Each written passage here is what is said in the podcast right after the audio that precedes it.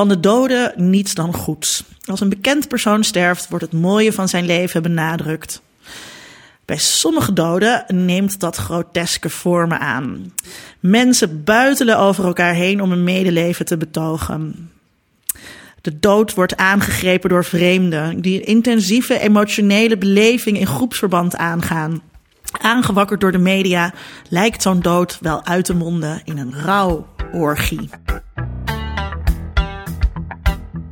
Dit programma wordt mede mogelijk gemaakt door Amsterdam University Press.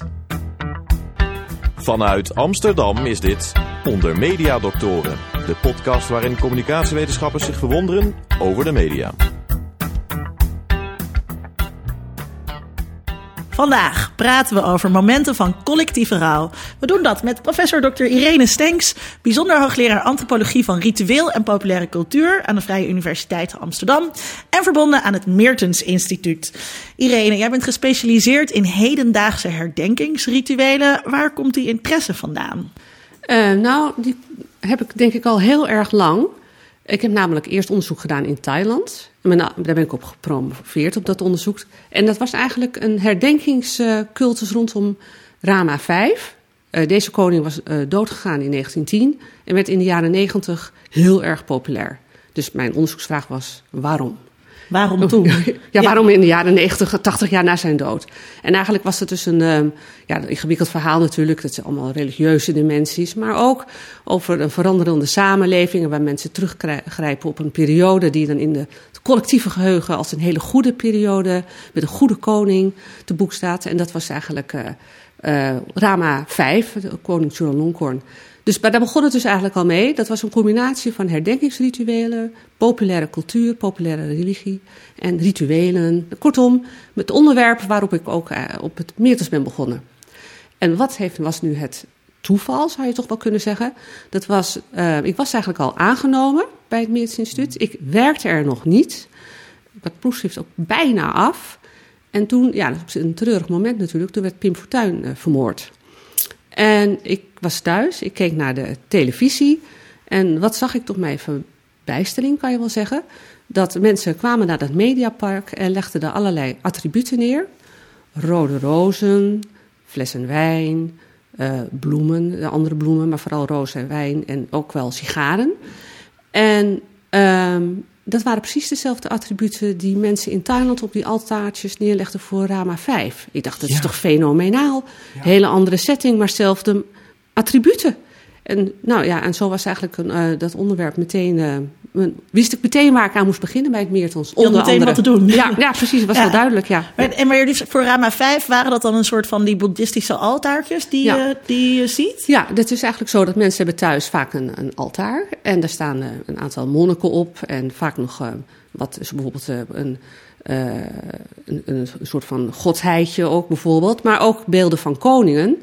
En uh, ieder persoon of ja, entiteit op dat altaartje heeft zijn eigen wensen, zou je kunnen zeggen. En die Rama 5, die, werkt, die regeerde dus eigenlijk in een tijd dat de druk, de koloniale druk van buiten heel groot was. Um, het was heel belangrijk uh, om het uh, koninkrijk Siam in de tijd nog te moderniseren. En hij is eigenlijk de geschiedenis ingegaan als een hele moderne koning. En een moderne koning van die tijd, die hield dus van moderne dingen. Die waren eigenlijk niet specifiek thuis. Zoals rode rozen, sigaren. rookte sigaren ja. en dronk rode wijn. Ja. En dat waren dus, en zo... Um, en dat werd geofferd bij... Dat wordt, ja, nog, nog steeds. steeds. Ja, ook wel dingen die heel authentiek... Uh, Thais zijn, zou je kunnen zeggen, zoals ja. betelnoot. He, dat is eigenlijk iets wat de moderne Thai uh, haast niet meer uh, koud. Maar in die tijd, rond 1900, was betelnoot nog zo heel erg gewoon. Dus het betelnoot, en hij hield van hele specifieke Thaise gerechten en toetjes. Dus die moderne dingen, naast die als zeer authentiek Thaise dingen naast elkaar, die komen op dit soort plekken terecht. Ja. ja. Nou, en, maar goed, in elk geval. Uh, zo Toen was je onderzoeksagenda. Ja, uh, ja, ja, de een zijn dood, hè? Ja, ja nou, absoluut. Pim, ja, ja, ja. heel erg, maar het is zeker waar. Ja, ja. Uiteraard zit ik hier ook met mijn vaste mede-mediadokter, dokter Vincent Kronen. Vincent, om welke bekende doden heb jij gerouwd? Nou, ik vond het wel heel, heel erg dat Joost Zwageman in één keer dood was. Dat, daar heb ik wel over zitten piekeren van, wat, wat vind ik daar nou eigenlijk van? Je krijgt heel vaak van dat mensen overlijden, bijvoorbeeld omdat ze oud zijn. Of dat je denkt, goh, leeft hij nog? En dan blijken ze dood te zijn. Maar uh, als mensen in die, waarmee je, waar je boeken van hebt gelezen, ineens dood is, dan ja, dat komt veel dichterbij. En ik ben bij de uitvaart van Harry Mulisch geweest. Dat waarom ik, ging je daar naartoe?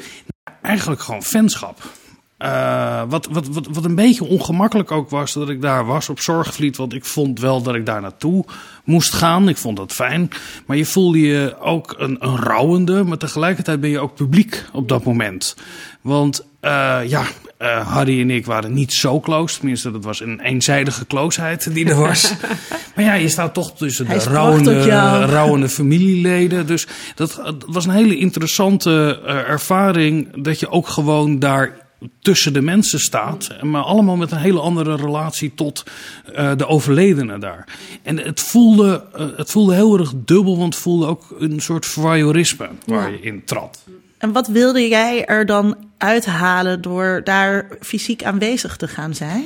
Um, nou, ik, ik, ben wel opgegroeid als, als puber, als een groot bewonderaar van, van Mulisch. En ik heb hem ooit in de... Eigenlijk een beetje vloeken aan tafel natuurlijk. Hè. Wij hebben natuurlijk Willem-Frederik Hermans hier altijd op tafel liggen. Ja de grote rivaal. Precies, uh, maar van de grote drie... zal de luisteraar niet verbazen dat ik een Herman zoals, ben. Zoals Mully zei, er is niet een grote drie, er is alleen een grote één. Uh, en nou, ik bewonderde dat wel. En dat soort uh, grootheidswaanzin heb jij ook wel een beetje. Dat, dat, dat, dat waardeerde ik zeer. En veel in zijn werk gaat ook over de dood. Dus als de auteur van de dood zelf doodgaat ja, dan voel je, waan je ook wel een beetje in zo'n van die, van die raadsels, waar je dan intreedt op dat moment. Ja, dus maar het was het ook een beetje mediatourism. Het, het, het, het, was een hele gelaagde ervaring om daar te zijn. En uh, ja, ongemakkelijk ook. Hm. Je bent een beetje eigenlijk een soort van, uh, vergeef mij, ramptoerist, hè? Het klinkt, dat klinkt wel heel hard, maar, want hij was niet daar gestorven. Maar toch zoiets zit erin. Ja, er zit iets dat je iets bekijkt wat je eigenlijk niet mag bekijken. Of waar je een soort opwinding bij beleeft. Zoals je dat misschien ook hebt bij een verkeersongeluk. Waar je kijkfiles hmm, hebt, zoiets. Ja, ja. ja maar het, het, het, was voor mij wel iets oprechter dan dat. Mm -hmm. uh, maar dat je gewoon zo nabij bent bij uh, degene die rouwen. En daar was, het was niet een soort hek, zeg maar, waar je achter moest staan. En daarvoor gebeurde dat dan. He, dat, dat liep door elkaar heen. Uh, en uh, nou, wij komen zeker nog te spreken over André Hazes natuurlijk. Daarin zag je wel een onderscheid tussen de rouwende en het publiek van de rouwende. En het publiek misschien wel in verschillende lagen. Ja. dus, nou ja, Harry Mulisch. En jij? Uh, ik, ik, uh, ik, ik, ik, op Kurt Cobain ben ik heel verdrietig geweest, omdat ik daar uh, een puber crush op had. en dat is denk ik ook wel de laatste hm. geweest. Ook de eerste? Hm? Ook de eerste? De eerste en de laatste, laatste ja. Dat, dat, heeft, dat heeft me heel erg geraakt. Had jij ook dat je uh, vond dat je meer recht had op de rouw dan anderen die pas veel later fan waren geworden? Nee, dat, dat, want dat viel toen nog wel mee, zeg maar. Want zoveel later was dat, was dat niet. Want die periode dat Nirvana uh, uh, populair was, was natuurlijk redelijk kort, zeg maar. Eigenlijk mijn middelbare schooltijd tot dan toe. Ja. Um, dus hij, hij was van ons. En ik vind het wel interessant als je nu dan jonge mensen daarover hoort praten. Dan denk ik, ja, maar weet je, je kan het gewoon helemaal niet begrepen hebben. Ik was erbij, weet je wel. Dat, uh, Toch dat wel. dat, ja. ja. dat ik was erbij. Ja, terwijl ik niet... Um, uh, ik ben niet naar Seattle gegaan. Nee. Uh, ook niet als ik de mogelijkheid daartoe had gehad, zou ik dat ook niet hebben gedaan. En ik vind ook, uh, we hadden het voor de uitzending natuurlijk ook even over beroemde doden. Michael Jackson was mijn eerste Twitter-dode. Hè, dat, dat, toen zat ik nog niet zo lang op Twitter. En uh, op Twitter zijn er ook een soort van rituelen waarin er gerouwd wordt om mensen. En eigenlijk vind ik dat altijd een beetje. Ik, ik vind het altijd een beetje ongepast. Wat vind je uh, ongepast aan? Dat, dat dus vreemden mm -hmm. vinden dat een stukje van die doden van hen is. En dat ze dus heel erg moeten duidelijk maken hoe groot zij fan waren. Of hoe belangrijk die persoon voor hen is geweest. Uh, want wat je natuurlijk ook terugziet in, in de media, mensen die dan aan tafel mogen zitten bij de Wereld Draait Door, om daar dan over te praten. In de regel Jeroen Krabbe. Jeroen Krabbe of uh, dus Patricia Pai, die was geloof ik een keer met David Bowie naar bed geweest of zo. Ja. Er was zo, weet je, zo'n soort ja. link. En dan, uh, ik, ja, dus die collectieve rouw die, die ontstaat, daar word ik eigenlijk, vind ik eigenlijk een beetje onsmakelijk vaak. Maar het is eigenlijk niet heel veel anders via, op Twitter dan wat uh, uh, jij toen deed om naar de begrafenis van Harry Mulisch te gaan. Ja. ja. Want het is eigenlijk ook nog wel een ander ding, zou ik zeggen, om naar de plek te gaan waar die wordt begraven. Waarvan je weet dat de familie en alles er is.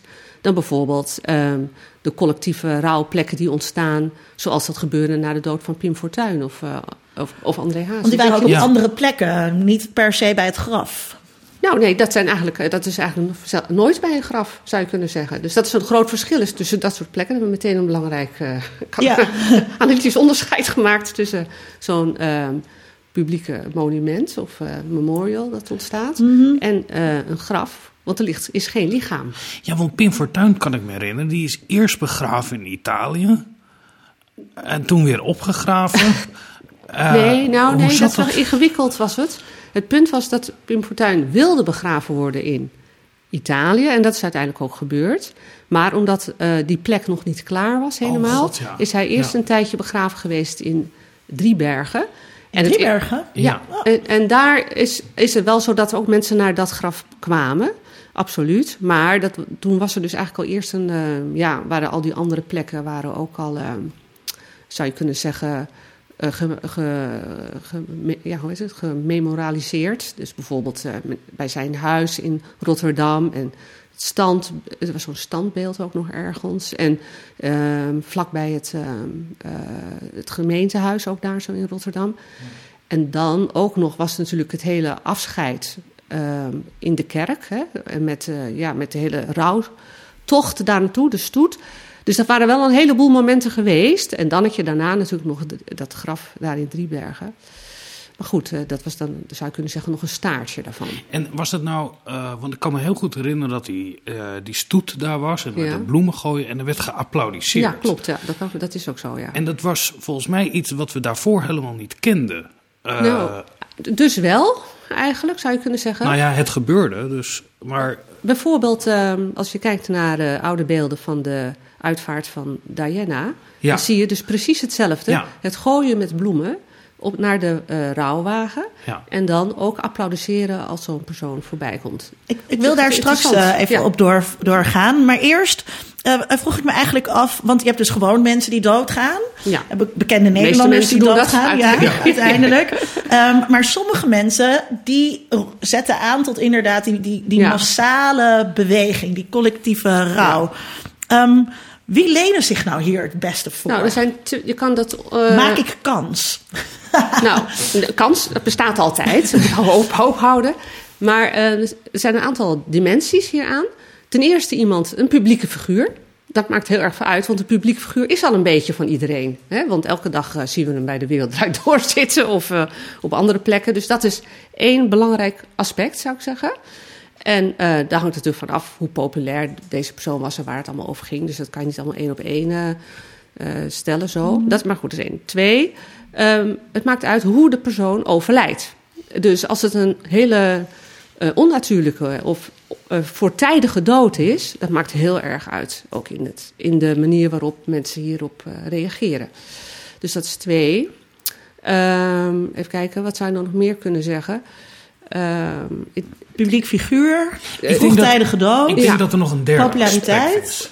Dat, ja, populariteit, maar dat is de publieke dat hoort ja. bij elkaar. Jij mag ook de derde invullen. Ja, ik, zowel Pim Fortuyn als André Hazes als Diana hadden allemaal vertegenwoordigden op enige wijze een soort tegenbeweging.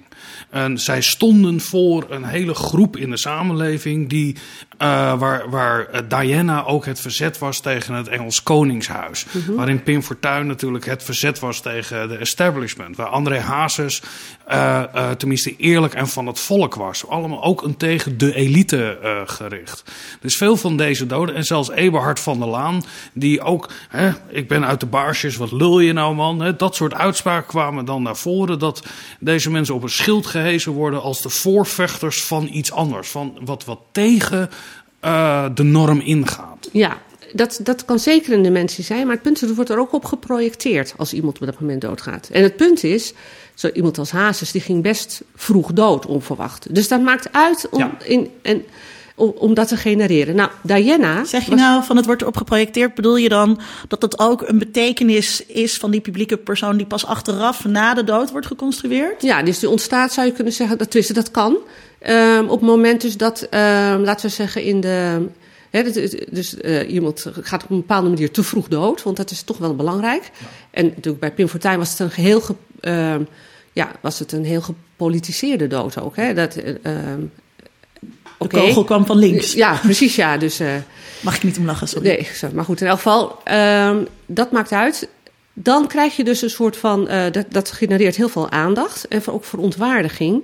En in, in, die, Ja. in, in die dynamiek zou je kunnen zeggen, kan zoiets ontstaan. En dan zie je, maar dan zie je ook tegelijkertijd lang niet iedereen gaat daarin mee. Hè. Dus bijvoorbeeld Hazes is best ingewikkeld. Eh, eh, weliswaar zaten er heel veel mensen daar in de arena. Eh, maar op dat moment.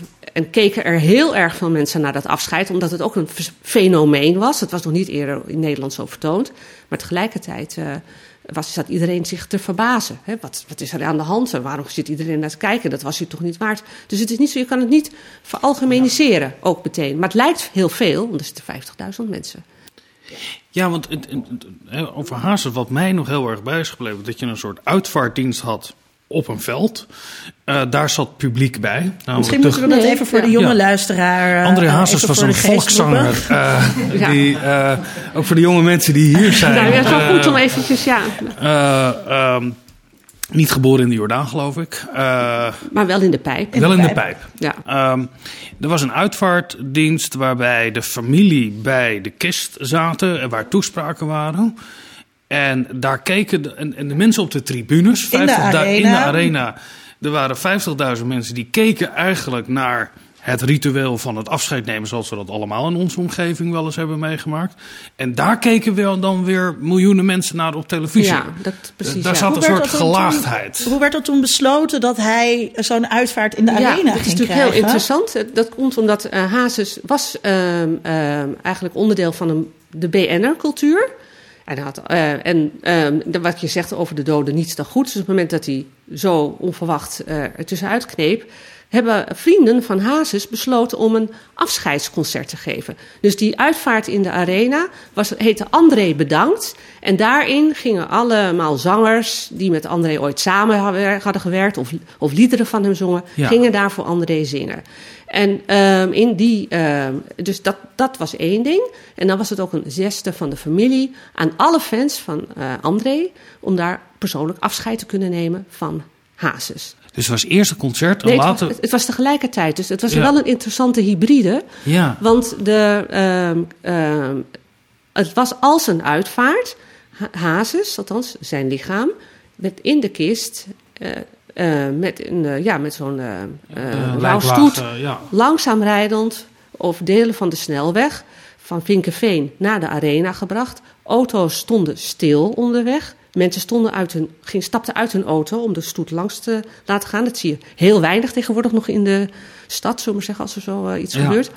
En dan kwam dus de, ja, eh, met de, eh, kwam met dat, dat geheel eh, stapvoets de arena binnenrijden. is ook al heel bijzonder. En daar zaten dus al die fans met een apart podium voor de familie en voor dus, eh, en andere intimie en, en ja, de belangrijkste BN'ers, zullen we maar zeggen, die zaten dan daar. En dan is het een, een, ja, het is een, een, een mixture geweest van concert. Ja. Er werd ook meegezongen en olé olé geroepen en biertje, biertje. Dus het is eigenlijk niet zoals dat gemiddeld gaat bij een eh, uitvaart. Ik hoop wel op de Tegelijk, ja, nou, dat. En tegelijkertijd werd er dus. Het internet uit- vergeet niet. Zaten er dus mensen te huilen die. Ja. eh, echt, de, de echte fans van Hazes, zou je kunnen zeggen. En andere mensen. Maar er waren dus ook. Ja, er zaten dus ook de kinderen van Hazen bij die hun vader kwijt waren. Best wel een ingewikkeld. ehm, ja, ge- gedoetje alles bij elkaar zou je kunnen zeggen. Zo, ja, in Ja. het- voor het oog van de natie. Ehm, Irene, je noemde bij die factoren dat je eigenlijk eh, vroegtijdig dood moet zijn. Of dat het een beetje onverwacht Dat moet maakt zijn. uit, ja. ja. Ehm, toen eh, Eberhard van der Laan overleed, eh, vorig jaar, eh, toen had ik het idee dat we heel veel van de rouw al gehad hadden voordat hij doodging. Het was natuurlijk heel lang bekend dat hij ziek was. Mhm. Eh, ik, misschien was het hoogtepunt in mijn beleving toch eigenlijk wel zomergasten, die aflevering. Uh, kort daarna stopte hij ook met werken. Uh, en toen werd er eigenlijk al ja, rouw betoond terwijl hij nog bij leven ja. uh, was. Ja, dat was wel bijzonder op zich. Ja. ja. vond ik ook. Dus het is inderdaad zo, ja, je had dus inderdaad, ik denk dat zomergasten cruciaal is ge geweest hierin. Want daarheen heeft hij ook die beroemde uitspraak gedaan over liefde. Hè? Amsterdam is een lieve stad en wees lief voor elkaar en dat soort zaken. En um, uh, dus anticiperend op zijn dood, zou je kunnen zeggen, was iedereen al bezig met afscheid nemen. Dat is natuurlijk dat, uh, die obade bij zijn huis. Of het is eigenlijk geen. Uh, wat is in, een obade is eigenlijk in de ochtend en dit was in de avond. Ja. Het applaus voor Van der Laan. Ja. Dat was een, een, een, een soort van nieuwe uh, toevoeging aan het repertoire van rituelen. wat hierbij hoort. Omdat het zo'n aangekondigde dood ook was. Het was een aangekondigde dood. Ik, ik vond het zelf uh, als onderzoeker, uh, ja, ik hoop niet dat dat een beetje koud klinkt, maar heel interessant. Want um, um, je kon zien eigenlijk hoezeer er een hagiografie gemaakt werd van, uh, um, van de Laan. Bijvoorbeeld, ja, ook als je, bij dat afscheid, afscheid in het in de concertgebouw, hè, kon iedereen, daar kon, konden de mensen afscheid nemen. Nou, er waren best wel wat mensen langs gegaan. En zag, dat hadden de uh, gangen daar uh, ja, gedecoreerd met allemaal foto's met Van der Laan. En je zag eigenlijk nooit een rook onder Van der Laan. Je zag ook helemaal niks, laten we zeggen, uh, van die dimensie. De reden toch van waarom hij dood is gegaan, is nauwelijks aan de orde gekomen. Dus je ziet, er ontstaat ook een soort van moreel raamwerk. Over de doden niets dan goed, zeker van de laan. Dus je ziet hoe eigenlijk iedereen vond hoe geweldig hij was. En juist dat hij ook wat hard kon zijn, was goed.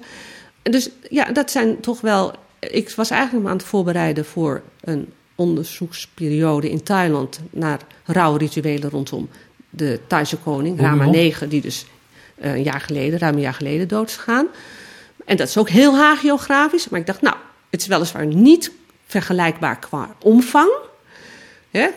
Maar het is wel, je ziet diezelfde processen, dat, uh, ja, hoe de telkens bepaalde dingen weggelaten worden en andere dingen worden uitvergroot. En, uh, ja. ja. want die foto's op de gang ook, dat, dat, dat kennen we natuurlijk als, als goed katholiek uit hè, alle wonderen die verricht zijn door de heiligen ja. die in de kerkgangen hangen. Hè, ja. dat, en aanrakingen. En, dat waren ook foto's waarin we uh, Van der Laan zagen met alle bevolkingsgroepen ja. waarover hij zijn heil en zegen had uitgestort. Het was natuurlijk interessant om te zien dat in die uh, uh, rijen die afscheid kwamen nemen, zag ik wel wat mensen duidelijk met een Surinaamse achtergrond, ja. maar heel weinig mensen met een Marokkaans of andere achtergrond. Echt toch, je zag, er was toch wel vooral wit.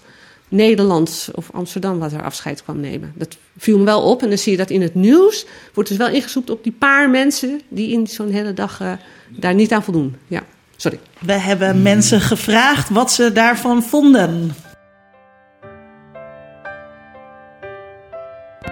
En hier bij het PC Hoofdhuisgebouw van de Universiteit van Amsterdam en gaan studenten vragen naar wat zij vonden rondom de media-aandacht rondom het overlijden van Eberhard van der Laan. Kijk je mee?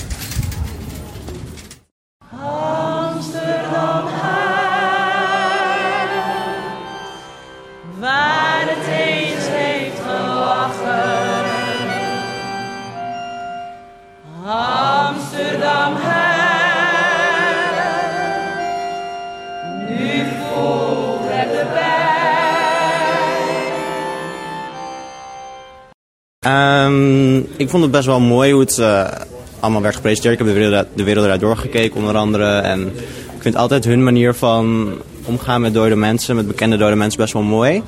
Maar het greep mij niet persoonlijk heel erg. Ik ken hem niet zo lang en ik woon nog niet zo lang in Amsterdam. Dus het was voor mij niet dat ik enorm rouwig was. Maar ik vond het wel erg natuurlijk. En ja, ik vond het wel, ik vond het wel mooi neergezet in de media. Heel respectvol en heel, heel uitgebreid. En heel veel mensen die hem, die hem kenden en dingen zeiden. Dus ik vond het wel mooi. In het gebaar aangekomen.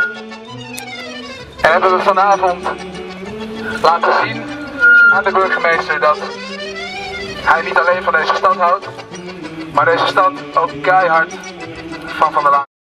Um, nou, als ik, uh, zelf, als ik zelf een mening moet geven.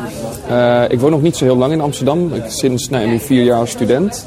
En daarbij vind ik Eberhard op zich een uh, prettige man om naar te kijken en fijn om naar te luisteren. Maar ik ben niet per se heel erg geëngageerd geweest in de lokale politiek. Dus Ik moet zeggen dat ik zelf niet per se erom heb gerouwd. Maar ik vond het wel heel heftig om te zien dat er uh, een hele stoet zo om de hoek stond bij... Nou, ik weet niet of het echt zijn, zijn kist was die was opgebaard. Omdat we de allerbeste, allerliefste burgemeester verloren hebben die Amsterdam ooit gekend heeft. Het, is een, het, is een, het slaat een gat in het hart van Amsterdam. Je ziet het gelijk al aan de opkomst. Ja, het staat helemaal tot, tot rondom. Ik denk dat het, ik denk dat een paar honderdduizend mensen zullen komen. En alle lagen van de bevolking, dat is wat hem zo uniek maakte. Of het nou de CEO was van de KLM of het waren de vuilophalers. Iedereen was gelijk. Ja, en dat heeft hij gedaan. Hij heeft ons allemaal bij elkaar gebracht. Maar ik vond het wel erg uh, indrukwekkend, maar niet per se overdreven. Ik, was, had meer zoiets van, nou voor mij betekent hij niet zoveel, maar blijkbaar voor de mensen die hier echt wonen is het echt een volksheld en dat maakte wel indruk op mij. Ja. Ja, Eberhard van der Laan was een publieke figuur. Hij was ook mijn burgemeester. Dus ik heb dat niet als privé-kwestie ervaren, maar juist als een publieke aangelegenheid waarin ik ja, de reacties van de mensen uh, heel erg hartverwarmend vond. Hij heeft heel veel voor ons gedaan voor de stad. Hij heeft de wereld een beetje beter gemaakt. Ja, nee, uh, verlies voor de stad. Ikzelf, uh, het, het, is natuurlijk wel heftig. Alleen voor mij, uh, ik heb me nooit verbonden gevoeld tot een burgemeester. Dus ik vond het best wel verbazingwekkend hoeveel mensen daar, daar voor de straten op gingen en, uh, en hun en liefde voor hem uiten. Dus dat was een verrassing, maar ja. Aan tafel twee goede vrienden van Ebert van der Laan, Geert Mak en Lodewijk Asje. Lodewijk, je schreef een stuk op Facebook. Dat is ontzettend veel doorgepakt doorgeschoten door Nederland. Waarin je eigenlijk beschrijft je laatste ontmoeting met Ebert. Afgelopen zondag of de week daarvoor. De week daarvoor. De week daarvoor. Hoe was die ontmoeting voor de mensen die het niet gelezen hebben? Ja, het was heel, heel mooi. Ik... Ja, ik, ik, ik, het was natuurlijk het was een bijzondere man. Een interessante man. Een ongenuanceerde man die heel belangrijk is voor de, deze stad. Maar ik, ik snap niet wat, wat wij als grotere gedeelte van de bevolking uh, eraan hebben om zo publiekelijk om die man te rouwen. Heel bijzondere man, maar ik, hoef dat niet elke dag in het parool te lezen uh, twee weken lang. Ik vond het best wel overweldigend. Want het was echt extreem veel in de media. Ja, ik volg ook bijvoorbeeld dan AT5 en zo. Ja. En zij hadden natuurlijk alles erop ingesteld. Omdat het natuurlijk zo'n grote gebeurtenis was. Maar ik vond het wel uh, heftig. Ik had zoiets nog nooit meegemaakt in ieder geval. Rondom een figuur. Ja, misschien André Hazes of zo. Maar dat, uh... Lang geleden. Dat is lang geleden. Toen was ik nog heel klein. Maar dit had ik nog nooit meegemaakt. Dus. Wat hoop jij dat die erfenis is? Ja. Nou, dat het een. Uh, de lieve stad blijft die het is.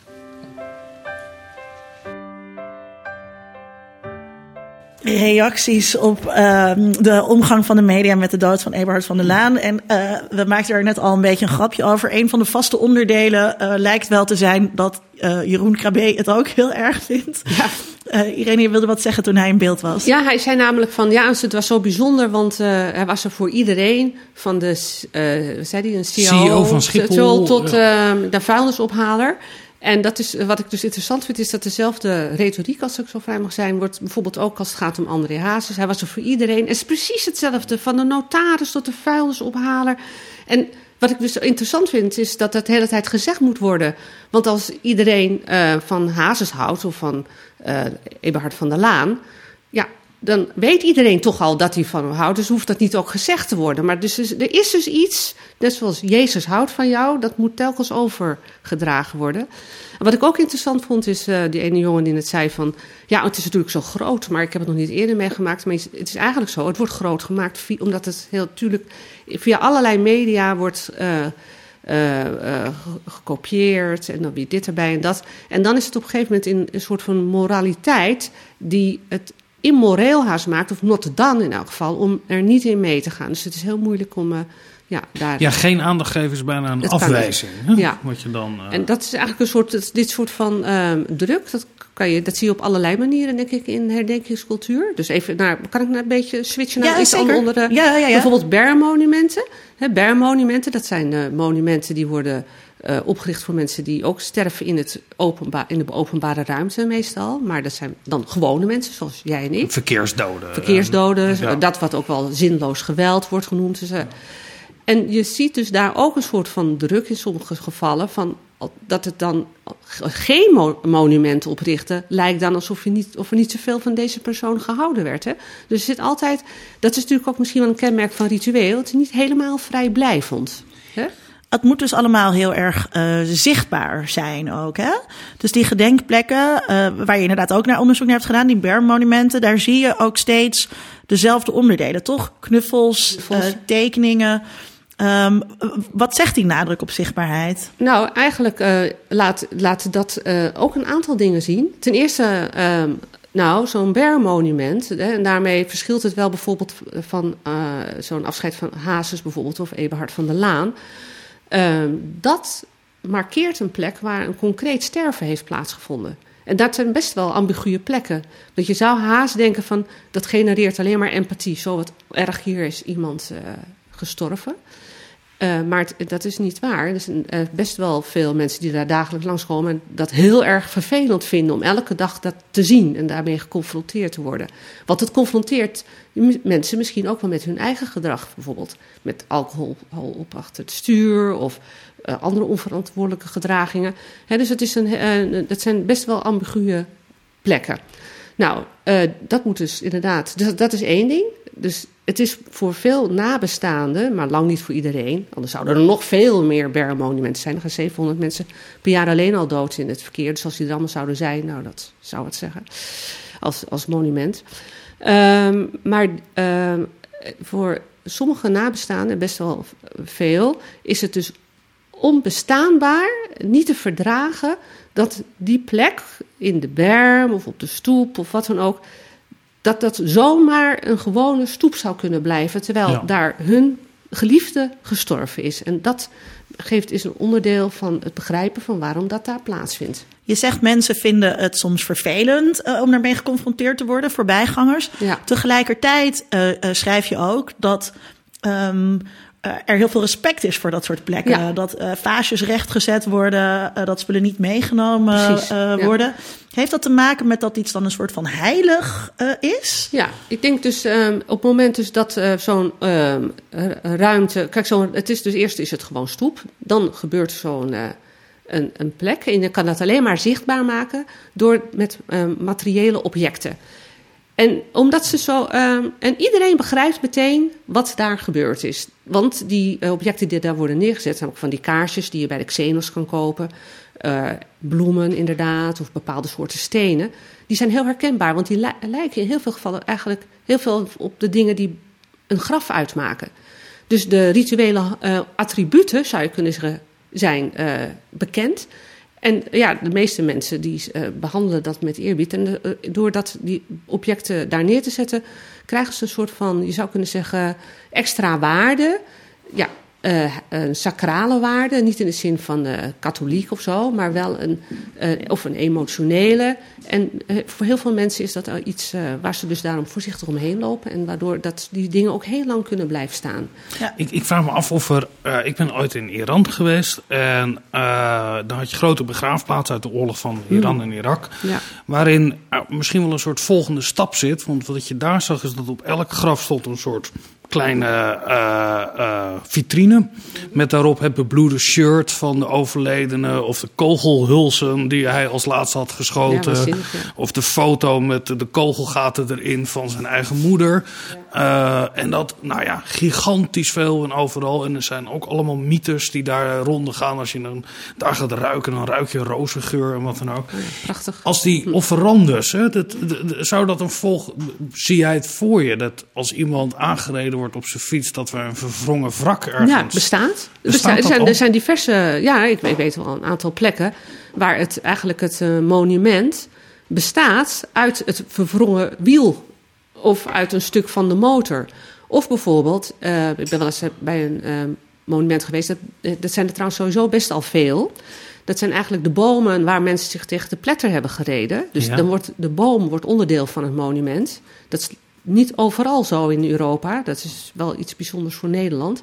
En dan ook weer foto's erbij van de persoon in kwestie met zijn mooie auto toen het heel- was. Ja, dus niet onderdeel van het autovrak dan in dit geval. Maar in elk geval bestaan die plekken absoluut. Het, een wiel of ja, ja. ja. Een soort tastbaar maken van de dood ook lijkt het wel. Nou ja, ja je maakt het dus, dus eigenlijk je maakt zichtbaar dat daar iemand gestorven is. En tegelijkertijd heb je een plek waarmee de, eh, perso- de persoon die daar gestorven is, als het ware, als ehm, zichtbaar blijft voor degene die hem kennen. Hè. Dus dat is eigenlijk dezelfde functie, zou je kunnen zeggen, als een graf, maar dan heel erg sterk verbonden met die plek van het sterven. Maar tegelijkertijd gebeurt er natuurlijk ook iets anders. Het is ook, laat dit zien dat hier een slachtoffer is, bijvoorbeeld van het verkeer. Dus het is ook een soort van overstijgende politieke identiteit die aan zo'n. eh, Dat zag je met die, eh, het zinloos geweld, volgens mij. Je hoort er nooit meer wat over. Nee, de lieve weer heers. weggeëpt, ja. eh, volgens mij doen, doen we daar niet meer aan. Maar de, de, de stenen met de lieve heersbeestjes erop. Ja, hè, ja. Die op de plekken waar dat dan ooit plaatsvond. Van de Stichting tegen Zinloos Geweld, Geweld was ja. dat het, eh, het beeldmerk. Mijn scriptie gaat daarover. Over Nou. het protest tegen zinloos geweld. En die stichting dat was ook een beetje dubieus. Daar zaten allemaal marketingmensen achter. Die daar ook een beetje een slaatje uit wilden slaan. Ehm, welke, welke rol spelen media nou in het, in het doorgeven van dit soort rituelen, maar ook in het doorgeven van hoe je zo'n bermmonument moet creëren? Nou, ik denk dat eh, media. Ja, ik bedoel, kijk, zo'n, eigenlijk vind ik zo'n plek zelf ook een soort medium al. Want dat ehm, inspireert anderen. Ehm, het laat zien hoe het kan, of niet per se hoe het moet. En dan, is, dat is al één dimensie. Ja, je zou kunnen zeggen dat ehm, in, in het hele eh, begrijpen van collectieve rouw, dat is altijd gemedialiseerd, altijd geweest al.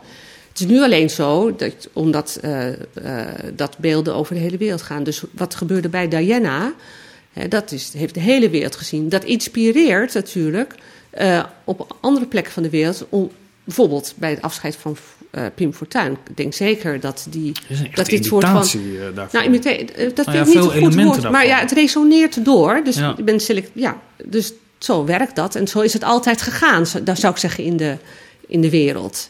Dat... eh, Er valt mij nog iets op in de manier hoe de media erover berichten.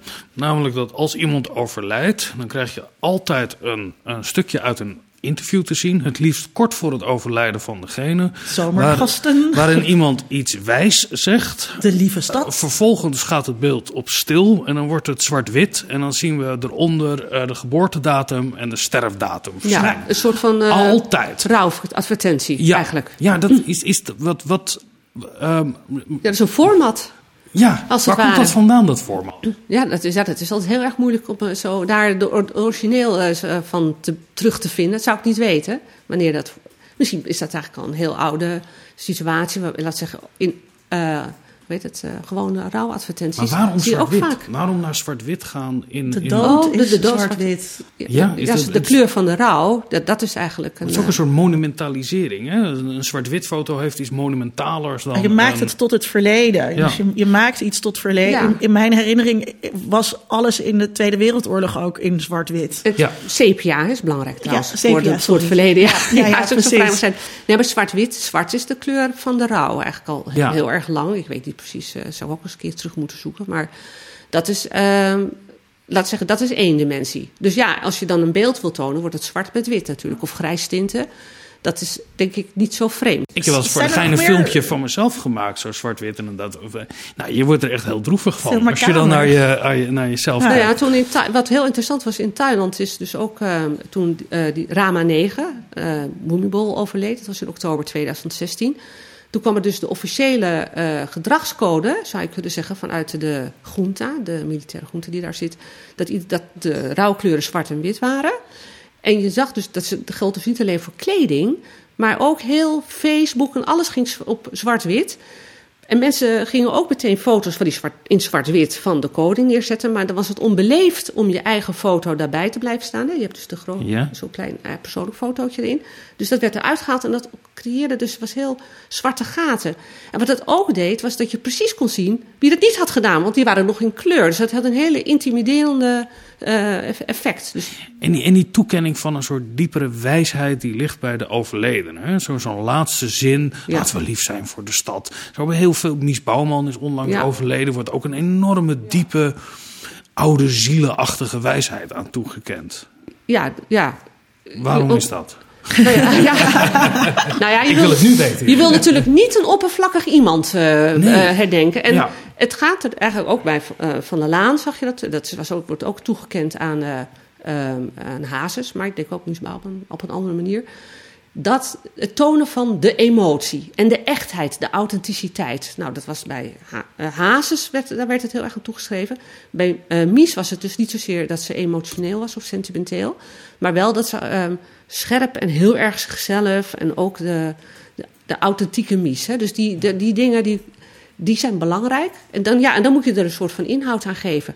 Ja, ik, de, het, het is. ehm, Zijn er andere scripts die je herkent als het gaat over hoe de media omgaan met eh, collectieve rouw? Nou ja, volgens mij heb je, je hebt dan eh, de mensen, publieke figuren die een, een, een maatschappelijke functie hebben vervuld. Eh, we weten natuurlijk allemaal dat redacties gewoon de draaiboeken hebben klaar liggen. Dus dan krijgen we een soort Ja, terugblik al op klaar, het ja, leven. ja. Eh, niet lang geleden is Lubbers overleden. Nou, dan weten we gewoon dat we zien dat hij zoveel kabinetten en wanneer was hij belangrijk en wat dan ook. Eh, het is natuurlijk buitengewoon interessant dat dat eigenlijk altijd een van, dat het een stage, eh, een functie van een stagiair is. Dus als je belangrijk in Nederland, hè, jouw hele legacy ligt in handen van een stagiair bij de NPO. Eh, Die dat als vingeroefening moet schrijven. Precies. Dus je ziet dat daar in eerste instantie in het ritueel wordt er direct teruggegrepen op een soort montage van historische beelden. Die Mhm, historische beelden zie je daarna heel snel terugkomen. Ja. Ik stond het is een ooit- biografie eigenlijk Ja. van de persoon in kwestie in het kort, in beeld. Dat Ja. gebeurt er. Ja. De stap daarna is dat je de publieke reacties krijgt. Ik heb ooit op een hele koude zondagavond, ik woonde vlak bij de Dam, liep ik daar, toen was Prins Klaus overleden. Ik liep daar eh, met één iemand anders. Het hele Dam was leeg en er stonden drie camerawagens eh, te wachten. Ik had op die avond, had ik bij NOS, RTL, SBS, had ik mijn commentaar kunnen geven. Eh, en toen ik zei, het is het beste wat hem kon overkomen, keken ze hem allemaal heel glazig aan. Ik denk, dit redt het NOS Journaal nooit. Maar jawel, want er was werkelijk niemand anders Ja, terwijl je, wat je eigenlijk wat je zei paste niet in het script. Nee, want je moet zeggen, nou, het was toch zo'n lieve man. Maar je ziet ook dat een, eh, dat gaf jij ook al aan, het script moet nog ontstaan. Hè? Dus er moeten keuzes worden gemaakt. Dat zie je in zo'n terugblik. Daar eh, wordt al een sturing gegeven. Mensen gaan eh, elkaar enorm napraten in een korte Ja, fase om begrip te hebben. Maar ook omdat er trouwens niet zo heel veel vaak te zeggen valt. Nee. Wat dan? Want iemand is dood? Ja, nou bijvoorbeeld, kijk, ehm laten we zeggen, zo iemand als Lubbers had dus een hele politieke geschiedenis. Dus daar kan je het over hebben. Dat gebeurt dan ook. Maar je zag geen collectieve rouw. Dus in die zin was hij eh, weg, zou ik kunnen Ja. zeggen. Als het gaat om eh Eberhard van der Laan, eh, die dus dan, ja, dat is zeggen, in het leven stond. Ja, in het harnas, en dan dankzij Zobergasten en, die, en dat, die uitspraken over dat het een lieve stad blijft, wat een hele merkwaardige formulering is. Ja, dan, en daar zit natuurlijk een dramatiek, kleine kinderen en, en alles. Eh, Het is ook een beetje een performatief. Hè? Het maakt zichzelf waar. Toen moesten we wel allemaal heel lief reageren op zijn dood. ja, je kan moeilijk zeggen van... Ja, precies. Terwijl er natuurlijk ook heel veel critici waren van Van der Laan. En dat geluid werd eh, Maar best wel dat is het dat Ja. is het, maar dat zou ik zeggen, dat is die hagiografie die voortkomt uit die morele, eh, het morele raamwerk waarbinnen dit ontstaat. Maar je weet ook niet precies van tevoren hoe het gaat. Dus het ontstaat in het gebeuren met heel veel herhaling. Maar ik zou willen zeggen, dat is eigenlijk ook het, de geritualiseerde dementie. Hè, wat je zegt, ja, eh, die, die eh, kranten en alles hebben dat allemaal klaar liggen. En natuurlijk is eigenlijk alle afscheid, alle dood, is geritualiseerd. Er is geen dood Ja. zonder afscheid. En zo zie ik dat. Dit is daar een onderdeel van. Ook al klinkt het niet zo spannend als ander ritueel met eh, ballonnetjes of eh, kaarsjes. Ja. Je zegt alles is geritualiseerd. Er wordt vaak gezegd, eh, rouw kent vijf fases. Mhm. Is dat ook zo bij collectieve rouw? Nou, dat is eigenlijk een vraag die ik niet op, goed kan beantwoorden. Het punt is namelijk dat die vijf fases van de rouw, dat gaat om het individu. Hè, dus we zeggen, een persoon heeft iemand verloren, een geliefde. Ja, dan geloof ik onmiddellijk dat daar vijf Van fasen ontkenning zijn. tot, tot, eh, acceptatie en de ja, stappen ja, ertussen. ja. Ja. Maar als het gaat om ehm, collectieve rouw of een hè, betrokkenheid bij de dood van een publieke persoon, dan is al het woord rouw is ingewikkeld. Want het gaat om een, nou, ik denk trouwens ook voor individuen, om een heel eh, scala aan emoties. Namelijk, eh, als het ging om Pim Fortuyn, was ook vooral woede, zou je kunnen zeggen. Waar mensen niet allemaal dol waren op Pim en dan gingen mis in hun dagelijks leven. Maar eigenlijk, woede was denk ik daar de belangrijkste emotie. Mhm. Ehm, ehm, ja, als bij Hazes waar, ging het er ook vanaf voor wie, hè, de mensen die dus altijd naar zijn concerten gingen, die met elkaar, elkaar hazes voor altijd zullen missen. Maar het is een heel andere vorm van gemis dan wanneer het hun eigen geliefde betreft. Hè. Dus, het, dus ik denk wel dat je daar een onderscheid in moet maken.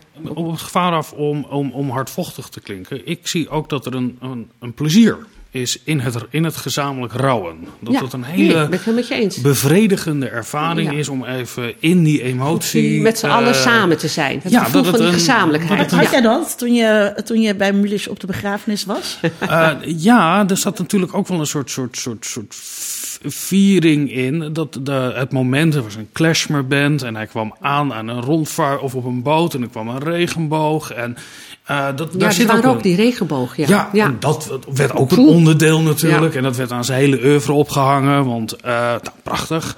Eh, ik denk dat in je persoonlijke ervaring, als je naar een uitvaart gaat, alles is betekenisvol. Als het regent is verdrietig, als de zon schijnt, dan is het, wat was zo'n leuk karakter, had diegene.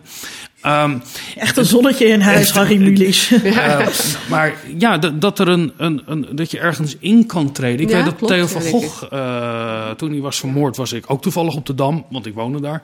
Eh, en Jij loopt is- wel opvallend vaak op de taal. Ja, ik bepaal ook de Kan ik publieke misschien nog opinie even mijn mening kwijt? Ehm, Ja, bij die uh, bij kabaalwaken. ja. ja, daar ben ik ook geweest. Ja, ja. met Rita Verdonk. Met Rita Verdonk. Eh, Toen was het- nou ja, toch een wat twijfelachtige keuze ook toen al.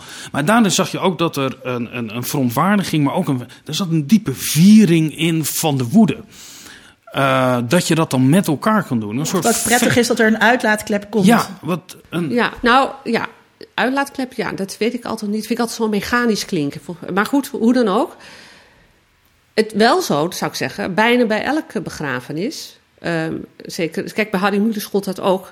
Het was natuurlijk treurig dat hij uiteindelijk de pijp uitging. Maar Leuke pijp. Hele leuke pijp. pijp aan Maarten, Ja. jawel. Maar hij had gewoon een voltooid leven gehad in de zin van Ja. uh, heel veel gedaan. Hij was uh, Niet in de absoluut knop gebroken. Nee, helemaal niet. Dus daar kan, je, daar kan je vrede mee hebben. De meeste mensen hebben daar vrede mee dan. Hè? Dus wat dat betreft kan je op goede... Dan zie je dan vaak ook bij gewone begrafenissen... dat er een, een soort reunieachtig en dit en het wordt gezellig Ja. wat je zegt. Dus lekker eten. Weet je, er gebeurt van alles. Dat is één ding. Wat betreft die, uh, bij dat afscheid van Hazes... dat was sowieso was het ook een heel vreemd feestelijk gebeuren. En dat zie je ook elk jaar bij die herdenkingen... bij dat standbeeld en zo. Mensen gaan samen zingen en drinken een biertje. Dus het is lang niet allemaal treurigheid. De kabaalwaken was wel interessant, vond ik ook. Want je had dus inderdaad eerst die toespraken. En dan kwam dat moment waarbij nog heel lang werd ge, lawaai werd gemaakt en gedanst. En dat had best iets, ook iets vrolijks. Dat vond ik zelf ook. Dus je ziet eigenlijk hoe dicht die dingen tegen elkaar aan. Ja, het, was woede, agressie en een soort vrolijkheid, uh, vrolijkheid in het verzet. Maar het hoeft er niet bij. Want je, laat zeggen, als het gaat om uh, de herdenkingen uh, voor, uh, in verband met de Tweede Wereldoorlog, daar is dat eigenlijk totaal van af, afwezig. Hè? Ja. Dus het, je kan dat niet is veralgemeniseren. Ja. Nog iets waar we ons ook niet vrolijk over maken, mogen maken, is wanneer er koninginnen doodgaan. We hebben een item. De dag die je wist dat zou komen, is eindelijk hier. Met het recente overlijden van Eberhard van der Laan zag Amsterdam nog grauwer dan normaal. Er werden rozen neergelegd en gezongen voor Eberhards woning en de kranten stonden er vol mee. Amsterdam en omgeving rouwden hard en de media smulden ervan. Er lijkt een speciaal rouwproces voor dergelijke bekende figuren te zijn. Denk aan André Hazes en Johan Cruijff. Maar zou zo'n rouwfestijn ook voorkomen bij onze geliefde prinses Beatrix? En hoe zat dat met koninginnen Wilhelmina en Juliana? Het journaal wond er in 1968, na de dood van prinses Wilhelmina, geen doekjes omheen.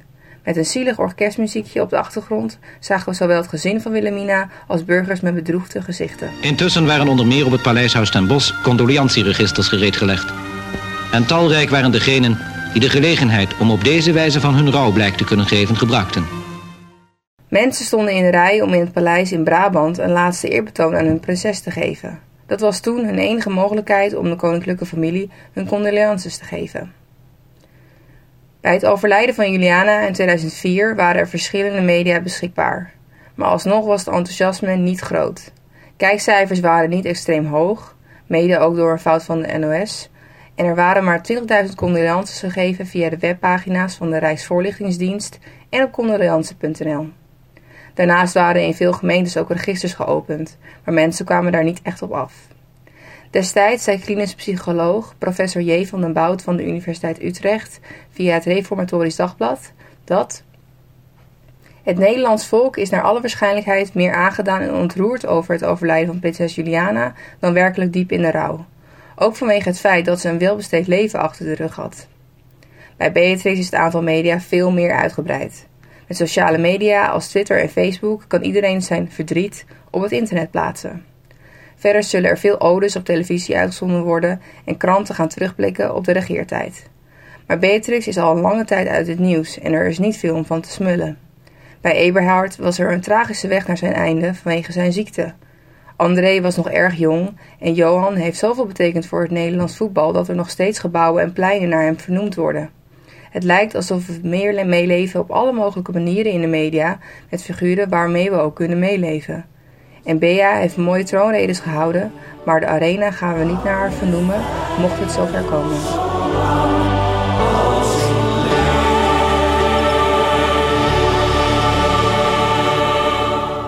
Nomen is omen, want het item is gemaakt door Pim Prins. Vincent. Nou, ik vond het zo interessant toen Beatrix 80 werd. Toen zat ik te denken, het is eigenlijk een soort generale repetitie die we nu op televisie zien. Daarin zag je al alle overzichten en daarin zag je alles, ook een soort, hoe gaan we straks ermee om als ze straks is over, eh, overleden. En dan zie je al de dingen helemaal terugkomen. Hè? De zakenkoningin, en de modernisering van het koningshuis, eh, eh, door moeilijke tijden geleid, de professional als koningin. Ehm, dat het gewoon heel afstandelijk naar iemand was, eh, kan je daar niet in benoemen. Eh, en eh, dus je ziet al dat die hagiografie zich nu al aan het opzetten is. En hoe ouder zij zal worden, moet dat ook steeds weer herhaald worden.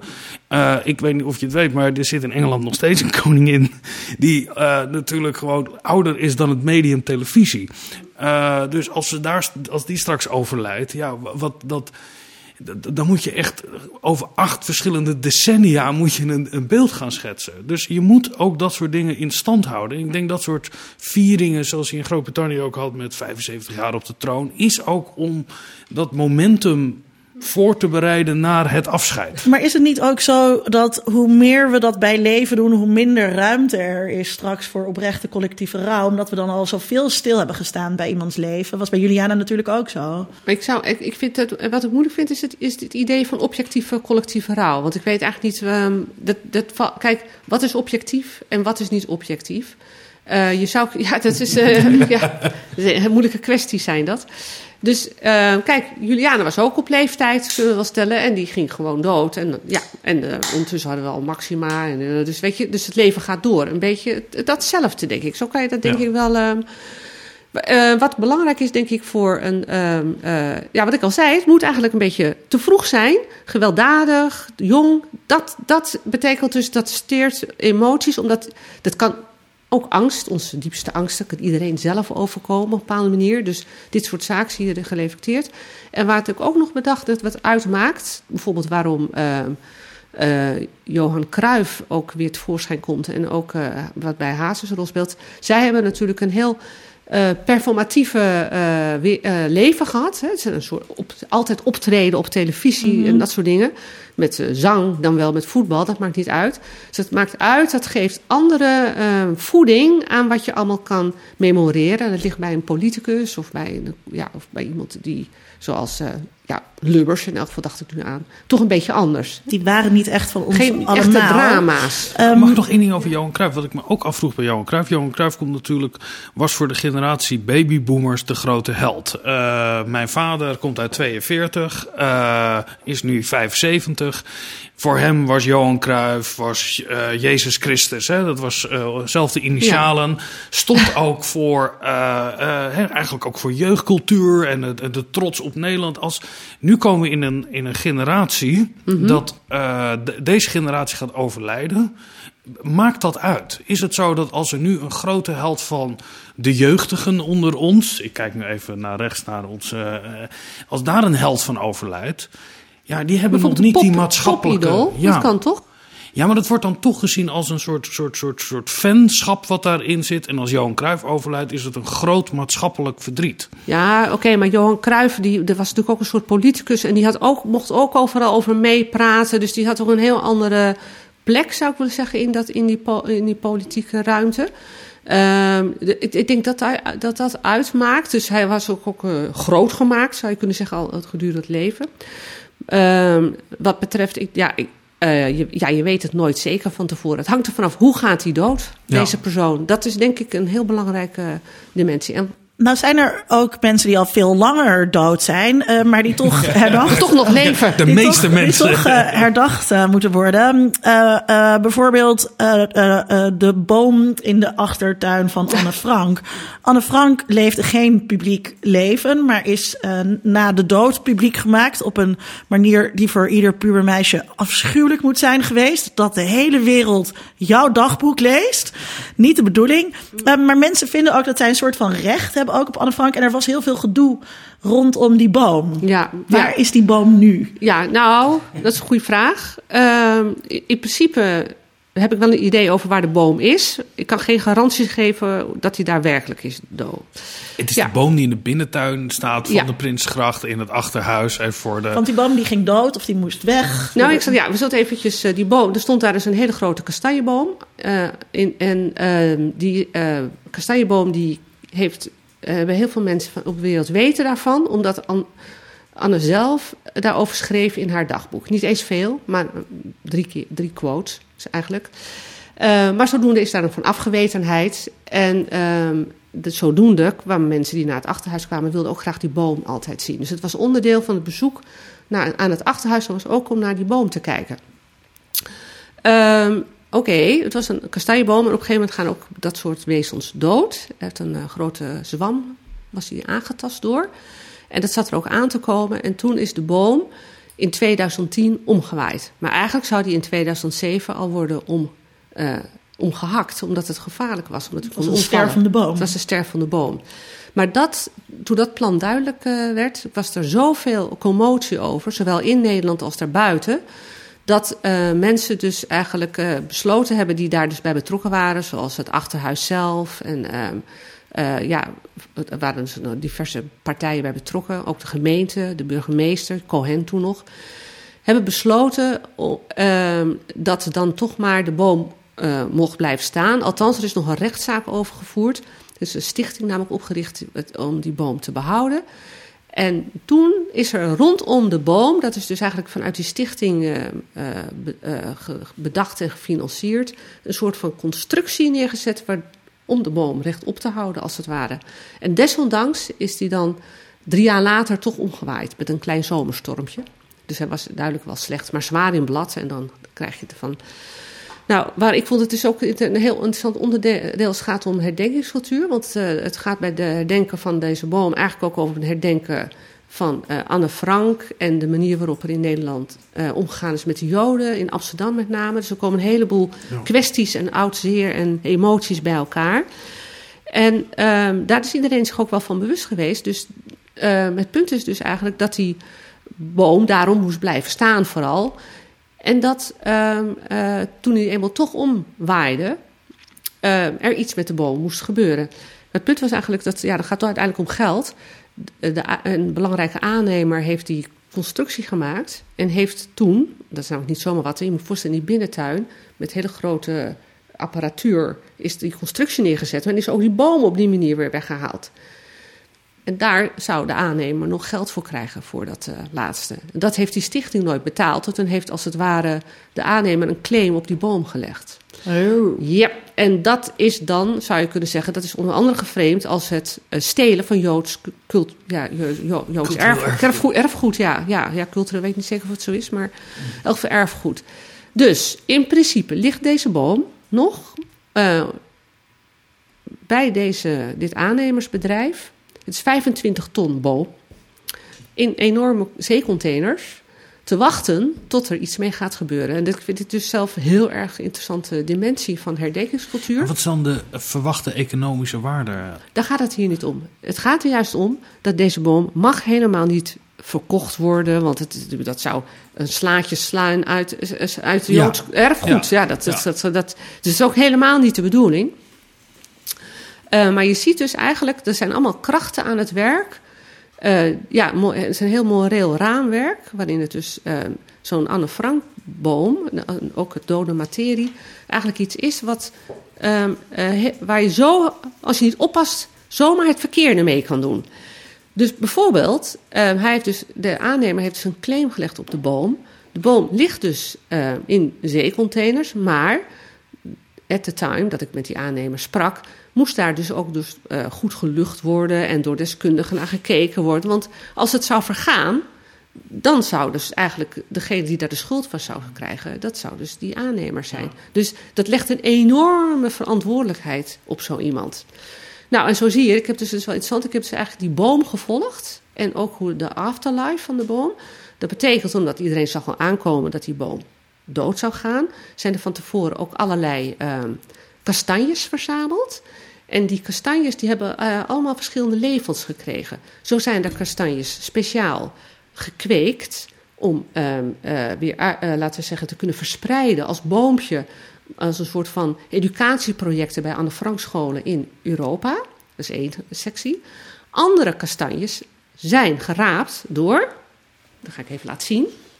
Dun, dun, dun, dun. Ik ben nu heel benieuwd. Wat er gaat komen. Door eh Rapange, hij zegt zelf Rapangetje. Dat is de, Die eh, zit ernaast, die toch? zit daarnaast. Ja. En de, toen die boom... Rapalje eh, worden ze wel genoemd, ja. Ja, precies. Ja. Ja. ik wilde, hier heb ik hem nog in het plasticje. Die hebben ook in Zullen we hem 2000... Even op de, Ja, voor- op de 2000. camera zo.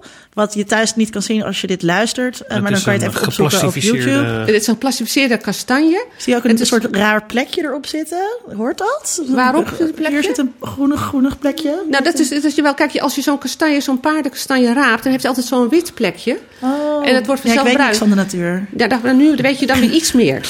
Kijk, dus die kastanjes, die, als je die niet conserveert, dan verschrompelen ze en worden ze niks. Ra, eh, Rapagne, Rapange, ik weet eigenlijk niet hoe het uitspreekt, die heeft dus eh, kastanjes geraapt. En iemand had gesuggereerd, dat is een leuk ehm, ehm, hoe heet het, relatiegeschenk. Dat vond hij een goed idee. Er staat dus op... Ja, daar staat ook eh, Rapalje op. Op. Ja, ja, met het jaar waarin dat geraapt is, met ook het, het huis. En, wat heb ik daarbij? Dat is wel belangrijk ook, zodat we weten dat we het over de juiste spullie hebben. Dit is namelijk het certificaat Ja, dat hoort er dan wel bij. dat het authenticeert. Zullen we maar zeggen. Hier mag je voorlezen. Certificaat van echtheid. Dit certificaat bevestigt de echtheid van deze kastanje. Volgens mij is een kastanje altijd echt. Afkomstig van de kastanjeboom door Anne Frank beschreven in haar dagboek. Geraapt in de tuin door Rapalje makelaardij Prinsgracht 259 in september 2007. Wat Juist. walgelijk. Precies. Jij zegt dus ook dat moreel framework verbiedt dat je zo omgaat met het erfgoed van Anne Frank. En dat is dus precies ook een, eh, een punt van discussie wat telkens terugkomt. Want er zijn allerlei mensen die dus kastanjes hebben geraapt en verkocht. En toen die boom ook omwiel, waar het stukken takken werden op eh, eh, marktplaatsen aangeboden en zo. Dus je ziet eigenlijk mensen graag stukjes van dit soort, soort relieken als het ware van Anne Frank willen hebben. Ik wil nog even eh, een ander punt, dat is nog interessant. Ehm, dit, laat ook zien wat voor, om wat voor kringen het gaat. Eh, eh, deze makelaar die zat dus in een soort van. Eh, die zat in de bestuur, denk ik, of in de raad van het Jood, Nat- Joods Nationaal Fonds. Ik weet niet of jullie dat wat zegt. Dat is best wel een ingewikkelde organisatie. Die eh, eh, aan het begin van de 20e eeuw is opgericht om Israël groen te maken, dus bomen te planten. Maar je moet, dat kan je ook wel zien in een project van land claimen, zullen we maar zeggen. Maar hoe dan ook. Dus ja, precies. En, ehm, eh, en dan komen me, eh, dus een advocaat. eh, dus ze kwamen elkaar tegen in zo'n soort van eh, verband. Toen heeft het Joods Nationaal eh, Fonds gevraagd aan ehm eh, Rapange of ze ook niet wat van deze kastanjes konden rapen voor het fonds. En ehm, dat hebben ze gedaan. Ik, ik, ik- dit is eigenlijk een, hoe erfgoed voortleeft hè, Mhm. en hoe relieken gemaakt worden. Eh, het was niet zo'n goed kastanjejaar dat jaar. Dus eh, er waren, eh, dat is dus eigenlijk in 2008, of zijn er tw- eh, ze- 571 kastanjes geraapt en overgedragen aan het Joods Nationaal Fonds. Ik weet dat zo precies. Die hebben ook zo'n soort monumentje in plexiglas gemaakt, maar dan een beetje anders. Ehm, en mensen konden dus zo'n ehm, ehm, kastanje kopen, zou je kunnen zeggen, voor 500 euro. Wie was, wie was nummer één die dat aanschafte? We hadden, kunnen jullie weten, pep, pep, pep, Jeroen Krabbe.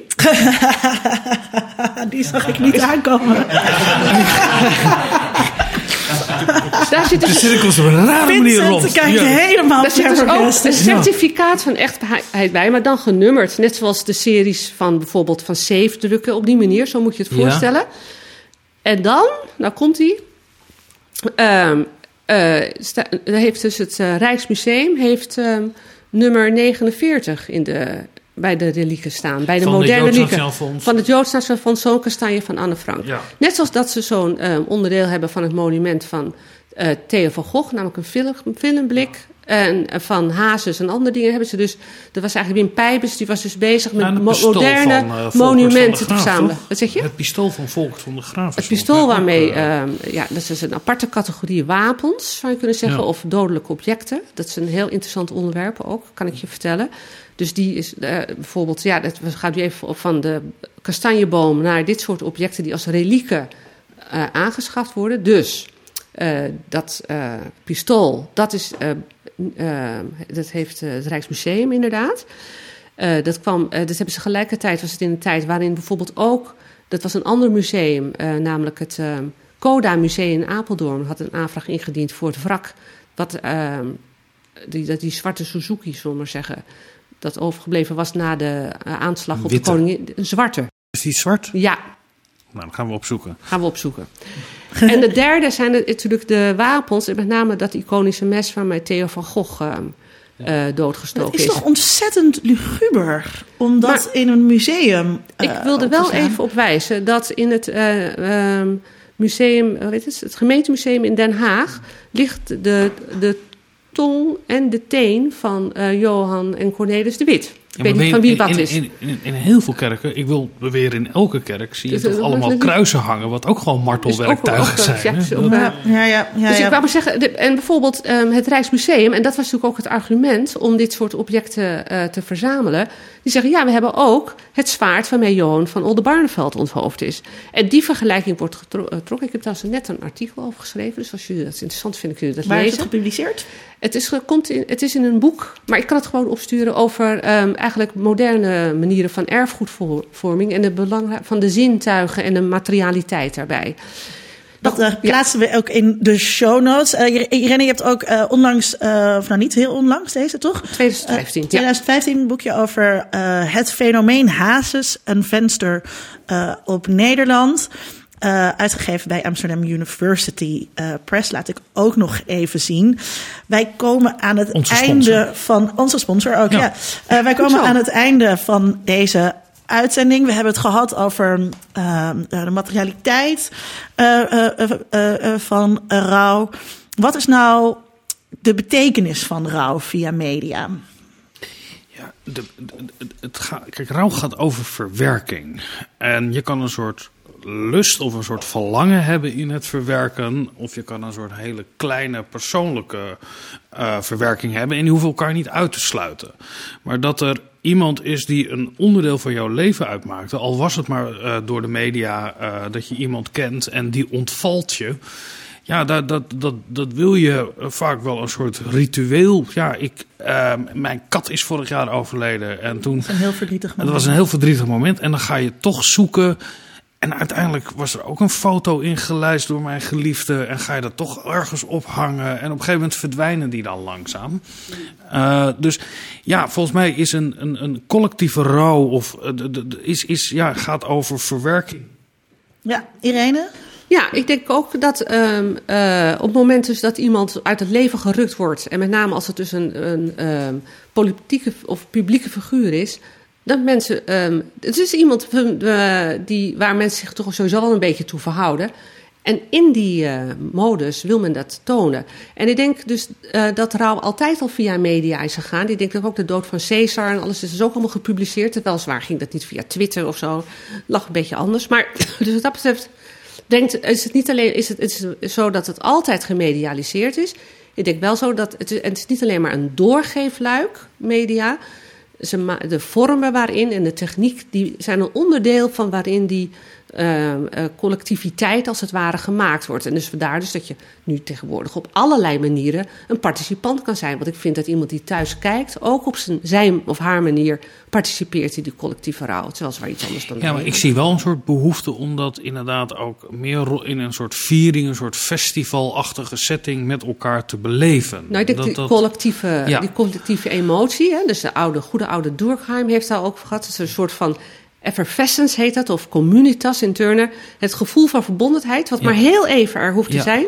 En dan is het weer weg. Maar dat is wel wat op die manier gemaakt wordt. En daar, dat lukt alleen maar als je met meerdere personen bij elkaar bent. Dat geldt ook voor dance events. Of, Ja. eh, dus die lichamelijkheid en, en elkaar zien en het huilen en zo. Dat, dat doet, maakt het. Ja. De lichamelijkheid brengt ons toch weer terug bij het idee van een orgie waarmee ik begon. Dit Ja, was aflevering 69 van Onder Media Doctoren. Dank u wel voor het luisteren. Dit is het vaste moment waarop ik u oproep om ons te steunen. Door bijvoorbeeld vijf sterren te geven op iTunes. Of door iemand die ons nog niet kent op onze podcast te wijzen. Deze podcast werd gemaakt door Tom Aanwoest, Narien Ismaël, Frederik Tijlers, Pim Prins, Mac Weijers. Mijn naam is Linda Duits. Ik dank mijn mede-mediadokter Dr. Vincent Kronen en natuurlijk onze gast Irene Stenks. Het was weer zeer leerzaam. Over twee weken is er een nieuwe aflevering die zal gaan over tracking in de publieke ruimte. Tot de volgende podcast. Onder Mediadoktoren is een podcast van Vincent Kronen en Linda Duits. Meer informatie vindt u op ondermediadoktoren.nl.